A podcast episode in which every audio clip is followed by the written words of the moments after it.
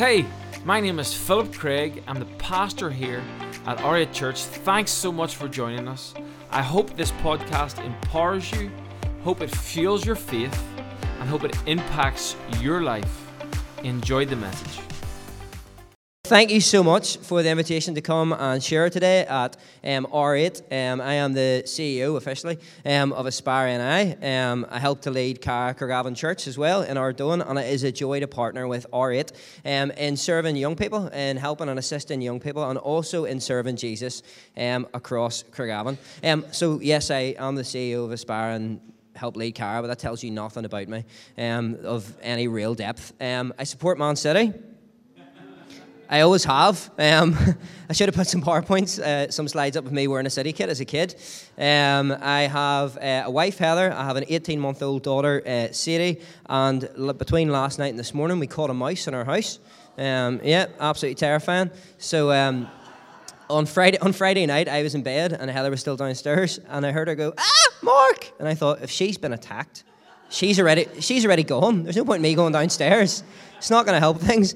But then I heard nothing else, and I was like, I should probably go downstairs. And she was like, I saw a mouse. I came like face to face with a mouse, and then we laid some traps, and there was no mouse being caught. And I thought, she has imagined this. Um, this morning there was a mouse. So this morning at like eight o'clock, I'm out in the back garden, like with the mouse trap, my hand wrapped in a Tesco bag, getting rid of it. That gives you more of an insight into who I am. But um, I've been asked to share this morning on being the church beyond the four walls and sharing a bit about aspiring that as well. And I love that. And Joey, I love that, that you're looking at being the church beyond the walls, being the church beyond here. Because look, I love a good service. I love a banger in worship. I am a sucker for a slick sermon. But at some time or other, I have been, and I'm sure I'm not in the same boat unless I'm just really not holy, I've been bored, frustrated, and tired of church at times in my life. Does anybody else ever feel like that? And look, at Cara, the church that I go to, I lead worship and I preach, so I'm not knocking the stage. I'm on it. I know the importance of it within these four walls. I have needed the four walls of church. I personally have experienced loss, disappointment, and pain, and I have needed the comfort that can only be found within the four walls of the church. And every single week, the only reason I can talk about being the church out there is because every single week I need the encouragement, the wisdom, and the faith of the people in the church. Does that make sense? Um, the quickest way to say it is this is for that. So what happens in here is for out there. I don't know where I'd be without the four walls, but at the same time, I need more. And the world needs more. And I've been bored of church, but I've never, ever been bored of Jesus. And I once heard it said that Jesus never called the world to go to church, but the church to go to the world. Right? So if this message was a tweet, that's all you remember, that is it, okay? But we'll get into the Bible because you're probably feeling nervous. There's somebody different preaching, and I haven't opened, touched, or quoted a Bible yet. So it'll be up on the screen as well. If you want to follow along though a Bible on your phone, on Google, whatever. Um, Matthew chapter 4, 18 to 22 is where we're going. And this is Jesus calling some of the first disciples. Okay, so Matthew chapter 4, 18. As Jesus was walking beside the Sea of Galilee, he saw two brothers, Simon called Peter and his brother Andrew, and they were casting a net into the lake, for they were fishermen. Come, follow me, Jesus said, and I will send you out to fish for people. At once they left their nets and they followed him. And going on from there, he saw two other brothers, James, son of Zebedee, and his brother John, and they were in a boat with their father Zebedee, preparing their nets. And Jesus called them, and immediately they left the boat and their father, and they followed him. Brilliant. Allow me to set some context to this, because this sounds a bit random, and actually it's not. And sometimes we like random. We like to just go, Jesus is so good, they just dropped everything and followed him. But we actually do this text a bit of a disservice when we do that because there's more in it, okay? There's even more in it. So, back in, uh, in Bible times when Jesus was walking around, every young man dreamed of being a disciple of a rabbi. This was like the cool, clever, prestigious thing to be, a bit like playing for Glenavon is right now, okay? So, if you were picked by the rabbis based off your ability when you were quite young, when you were just a teenager, to be his follower and a disciple, to learn his ways and understand not only the scriptures, but the world through their eyes. So, back when Jesus was, was walking here, he was a rabbi. You were called when you were young to be a rabbi based on your ability. Does that make sense? Okay, if you didn't get the call up, instead you'd have taken on your father's trade.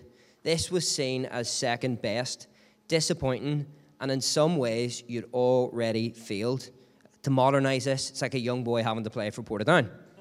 Okay, so These men who are about to be called by Jesus, by God in the flesh, are working away at their father's business. They are fishermen. Does this make sense? They have already been told they couldn't make it. This is the significance of this. They were already told they had failed. They already felt second best. They already felt left behind. They already have been told, You're not enough. Have you ever felt like that? Have you ever not been picked? Don't know if you can tell by the look at me. I was never picked first in PE. Have you ever not been picked? Have you ever not been chosen? Have you ever been left behind? Have you ever been left broken? And then in this story where they're working away at their father's trade as fishermen, Jesus, the rabbi, walks by and looks at these men and says the words that they never, ever thought they were going to hear Follow me. I choose you. You are called to follow me. Leave your disappointment behind and come and follow me. And that is why in the story they drop their nets and they follow Jesus. And this morning, I'm calling us, I'm calling you uh, to be the church beyond the walls. But really, what that means is Jesus is looking at you today. The divine eyes are scanning this room, and He knows you've been hurt. He knows there's disappointment in the room. He knows you've been let down. He knows some of us have even been let down by church. And to that, He says, Follow me. Follow me, even beyond the walls of this church. And I'm going old school today. I've got three points um, for us to look at before we consider how we're going to respond to this. And I'll let you know what they are so you can follow along and then you'll know he's nearly finished. I also, I will never, I never talk for very long. In my head, I always think this is really long. And then I go, that was five minutes. Okay, so here's your three things we're looking at. You're chosen to follow, you're called to follow, and you were created to follow. So you're chosen to follow. Today, you in this room are chosen to follow. The beauty of this text, the beauty of the story of Jesus calling the fishermen, is that you're not just invited to read this, to glean information from it, or to be encouraged by it. Today, you are invited to immerse yourself in this text, to take part in what is going on. The Jesus who chose the second best. The Jesus who saw people who had decided they weren't good enough due to something that caused them trauma in their past are still the people he calls. They are still the people he wants to use to see his kingdom come. And I work with young people in education who are from low income families. That's what we do at Aspire. And um, stats tell us that these young people from a young age subconsciously self exclude themselves from education when they're young, right? Some of us will remember this all too well. Because, you know, in primary school, there's different reading groups. Do you remember this, being in different reading groups? So they used to have, like, silly names, and they were meant to not cause offense, but they always did. The top group was always, like, the eagles. The bottom group was always, like, the ducks or the pigeons. You remember this, right? And you wanted to be an eagle. Well, the stats tell us if you're a duck, right, and you're sitting, so normally in, in primary school, you're doing your own work and the eagles are reading over there. If you're a duck and you hear the eagles reading something really, really difficult, and this is, happens normally whenever people are six, seven, eight years old, you're at your desk and you hear the level of words that they're reading over there, and you think to yourself, I could never. And stats tell us young people, particularly young people from low income backgrounds who are already behind in terms of language and literacy, at this point decide, that they're stupid, second best, and not as clever. That's why Aspire works with young people like that. But this is not just true for them in school, is it? It's, it's true for us in life. I've seen other people achieve. You've seen other people succeed and get it right. And you've experienced your own mistakes. You've got things wrong. You've messed up. And you've self excluded yourself from this call. I've done this. I go, no, look at them over there. Look at what they're doing. Even I walk into R8 today and it's lovely and warm. And I know that in Cara right now it's freezing. Um, you do these things and you self exclude yourself. Already, some of you are listening to me now, and in your head, you're self excluding, thinking, yeah, but if only he knew. He knew how bad I was. He knew how incapable I am. This isn't for me. If he knew how stupid I am, even though this isn't for me. But today, Jesus looks at you and he says, Drop your nets and follow me because you're chosen to follow beyond the four walls of the church. You're called to follow him out there. You are chosen to follow. But you're not just chosen to follow, you're called to follow. As a Christian today, you are called to follow. Early Christians were called followers of the way. That's what they were known as, followers of the way, because they were following a way of living. Does this make sense? They were known for following Jesus. And by following Jesus, I mean following in his ways, in his lifestyle, in his compassion, and in his love, not just believing in their heads. Does that make sense? There's a difference between following and believing. My favorite quote ever that never fails to challenge me, I'm going to put it on the screens, it's going to ruin your life like it ruined mine, so sorry, but is following Jesus will always take us to people on the margins of society. And if it doesn't, we need to ask ourselves are we following Jesus at all? Following Jesus will always take us to people on the margins of society. And if it doesn't, we need to ask ourselves are we following Jesus at all? That's from Pete Portal. And if you haven't read his book, which I can't remember what it's called, you should read it. He's only written one, so you'll find it. Do you remember what it's called? No, we've definitely read it, I promise you. Okay. You see, following Jesus is what you're called to, but following Jesus has to actually look like something. Okay, I was brought up in church my whole life. My faith didn't really used to look like anything, it was just a thing, okay? But following Jesus has to look like something. And with Jesus, it always, always, always looks like going to the margins, going to the hurting, going to the outcast, go into the poor. Okay, this story. If you like read through the the God, we're at Cara at the minute, been reading through Matthew for like a year and a half. I didn't think it would take that long. Um, and uh, I thought that, I thought this will do two months, and we're still there. But um, the story it's just Jesus going wider and wider and wider and wider of like you're in and you're in, and the people that are on the edges are pulled in, and the people that don't belong are told you belong, and people are being pulled in. This is what it is to follow Jesus. See, if I said to you, right, see we all really get on. We're all having a good time, right? If I was like, guys, follow me to McDonald's after church, right? And if you said to me, Mark, I believe you. I believe you're going to McDonald's. I have a faith that you're going to make it and you're going to have a good time. That's lovely, right? Thank you so much. But you haven't actually followed me. Also, if I said, no, no, honestly, follow me, right? We're going to McDonald's. And if you were like, Mark, I'm so sorry for all the bad things I've done and I'm going to make amends. Again, that is really good. That is really good thing to do as a Christian. I'm glad. But I'm still eating this Big Mac on my own. If I said, follow me, I expect you to get in your car or bike or walk, you know, save the environment. Keep your eyes on me and go where I go, to the people I'm going to, to do the things I'm going to do. Don't leave me sitting over there eating my McDonald's on my own. It's why worship of God, worship of the divine is essential. It's essential to our life as a Christian. But there's a reason Jesus never asked the disciples to worship him, but instead said, follow him. Because it's easy to go, look at that guy. Jesus, look at that guy. But that wasn't enough for Jesus. He said, follow me. No, no, come with me. Do this too. Join in. This is where the action is. Pete Portal, who ruined my life with that last quote, also said this God's way of saving humanity was to move towards danger violence, injustice, and poverty, if we spend our life moving in the opposite direction to Jesus, towards ease and comfort, can we really say we're following him? I love that. Let's, let's listen to it again.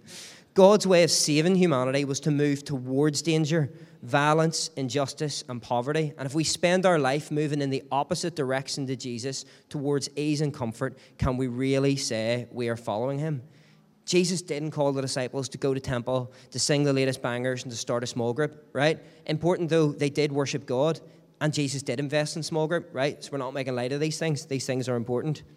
But instead, Jesus also brought these boys to a place where no good Jewish boy should be. Jesus mixed with the worst of the worst.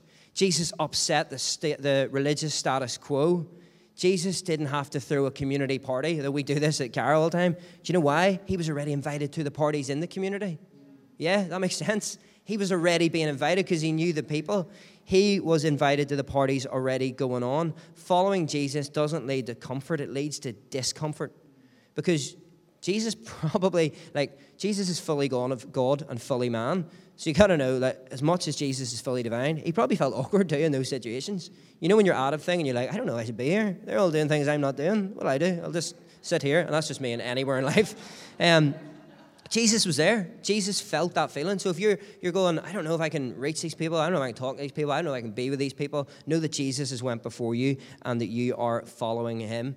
Following Jesus doesn't lead to comfort, it leads to discomfort. Um, me and Tim used to have this joke. It's a bit awful, but um, so a lot of people that we sort of we're trying to follow Jesus and help people that people who you're trying to help end up being people who don't believe like you, who don't look like you, and sometimes you don't smell like you. And um, I remember we used to like a lot of times we were like working with different different young young guys, and we're working with them, and we're ministering to them, and we're doing whatever. Um, whether it be the prayer room or the car, there's just that smell of like bo smoke and drink, like it's just left lingering. You're going, smells like the kingdom. That's, it. That's what we said. It's how we got ourselves through, and, and a good air freshener. Right? Sometimes we love to serve the world from the four walls of church, and that has its place.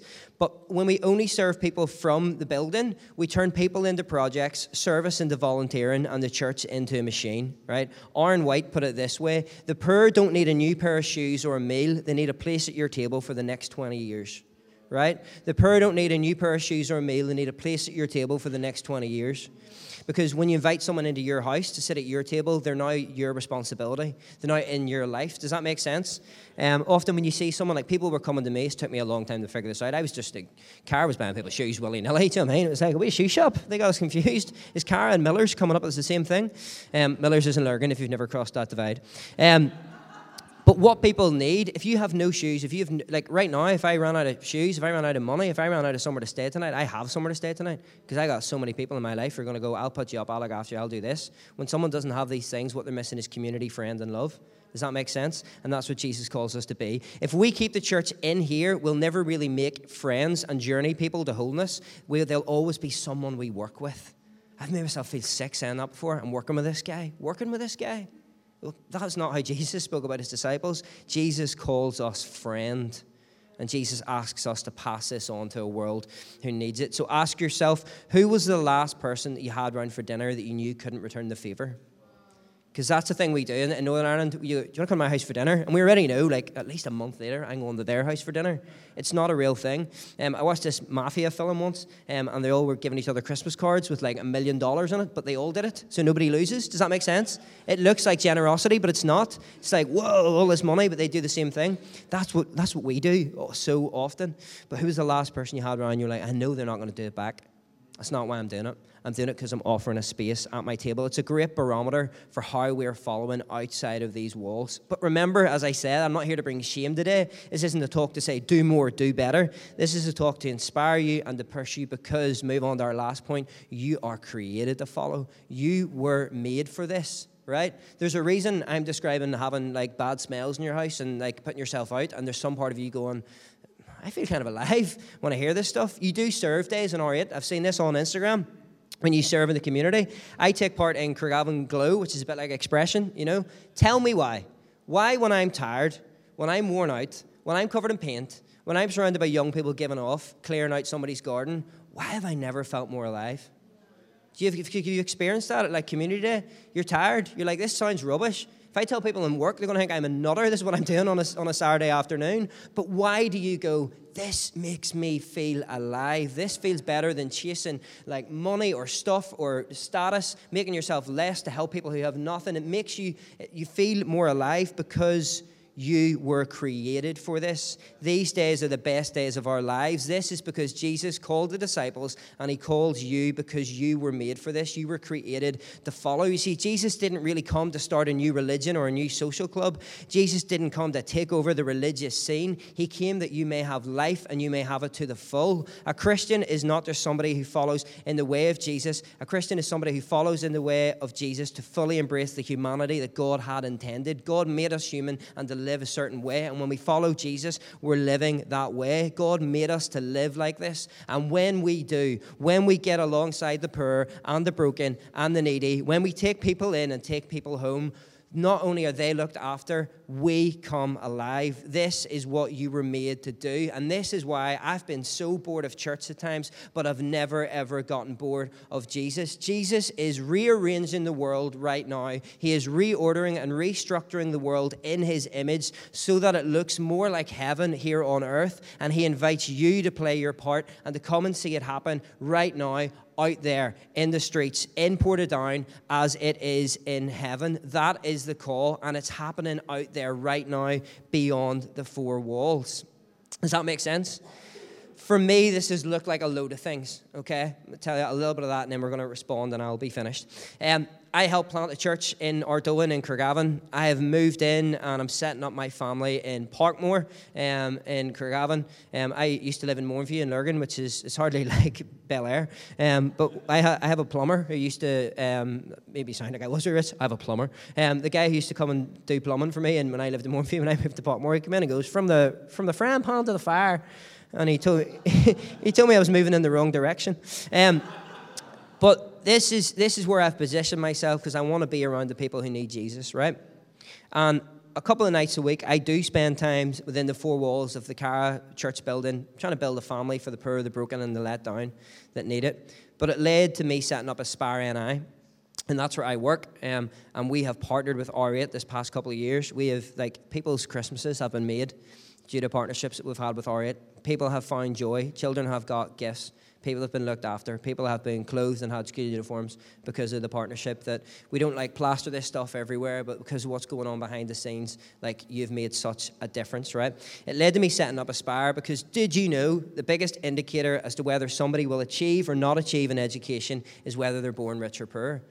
Uh, that is hard fact that I found out when I was training to become a teacher. I learned that the biggest indicator. So if someone's born poor, they're very likely not going to achieve an education.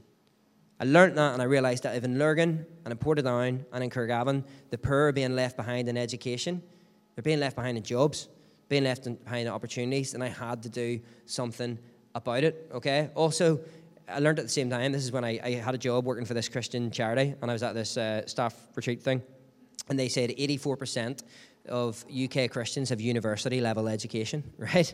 So if you're poor, you're not likely to get five GCSEs. If you go to church, you're very likely to have been to university. There's a missing people group there, right? There's people who then therefore are not there in our churches. That's what really gave me the final push um, to set up Aspire. I was kind of hoping somebody else could do this.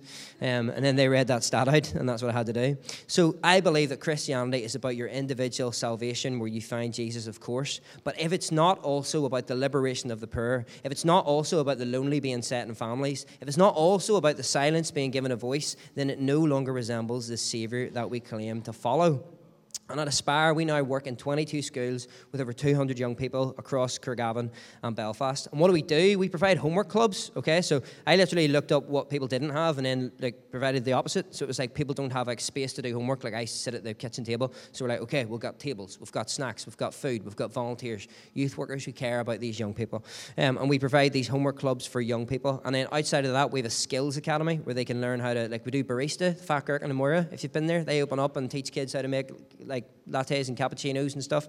We do a business academy where we're saying we believe that you can set up your own business right now. We don't believe you have to wait to go and do this stuff. We have arts academies. We go, the arts are for you. They're not just for people with a load of money whose parents were buying them a load of stuff. They're for you. What do you need? Let's get you started in this, okay? And then we have, we wrap up our whole year with a camp where the kids are given an opportunity to explore faith, often for the very first time. Um, and the whole thing's funded as well. Um, the, the camp stuff, they fund it for cross community. So what we do is we go, here's some Protestants, here's some Catholics. What do they have in common? Jesus, let's talk. Um, and that is what we do. And we need help, though, by the way. We need people. We need you guys in this room as well. We need people who give us their time or their money or their prayers. I put money in the middle so it would seem softer. Um, to see this happen, right? So if you have any of those things, um, please come and grab me after if you want to do any of this, right? Because this for me is what it looks like to follow Jesus. I just had to have something that my faith looked like something tangible because I was made for this, and so were you. And Jesus says to you today, Come follow me. Come follow me out of here, beyond the four walls. So we're going to respond to this quickly. Um, I still got six minutes. Um, so don't worry, I'm not going to use them all. Um, so, following Jesus will always take us to the people on the margins of society. And if it doesn't, we need to ask ourselves are we following Jesus at all? So, what's your response going to be to this? You are chosen, you are called, you were created to follow Jesus and to follow him beyond the four walls of the church and into the margins. And I actually, I don't want to be too prescriptive because this can look differently for all of us, right? This can look differently for all of us. I don't want to just give you five ways to be outside the church walls, but I do have four questions to ask yourself. So first of all, ask yourself this Who could you have over for dinner this week? Or if that's unaffordable, who could you take for a coffee? Or who could you do whatever you're going to do, buy a chocolate bar for this week that really needs it. Who really who's in your life? Do you know ah, they need that? I just need to make some time. I'm following Jesus. Who could you reach out to this week that you know they just need a friend right now? They might not need a meal or a coffee, but they need a friend. They need a person who's going to sit beside them. Third question is probably the most challenging one. What's holding you back from embracing those in the margins? And what has to go so that you can do it? The guy, Pete, who I shared a couple of quotes, I was at a seminar his wife was doing, and she was talking about how someone said, I don't want to invite loads of like prayer people to my house because I've got like a big TV. She said, Jesus didn't call you to have the TV, He called you to have the prayer people over. If you have to get rid of the TV to follow Jesus, and that's what you have to do. Like, what is it? What is it that we need to get rid of so that we can do what we're called to do? And could you volunteer to like a aspire or reach? Is there some way that you can fit into your life how you're going to join in what God's doing with, with kids who need it right now? But What's your response going to be? You don't have to take one of those. What's Holy Spirit saying to you right now? When you hear this and you go, I'm feeling a bit alive, what is it? What is it that you're going, I have to do that? I have to get out there. Because otherwise, you're going to get bored and you're going to walk away. I have to get out there. I have to get out there beyond the four walls. Hope you enjoyed the podcast today. I hope it encouraged you. There's a few things I'd love you to do. I'd love you to subscribe to our YouTube, iTunes, or Spotify account. This is so you can keep up with our most recent material and messages. If this ministry has impacted your life and you'd love to help us reach others, you can do that right now by going to r8church.org and giving now. Cannot wait to see you next week on the R8 Church podcast.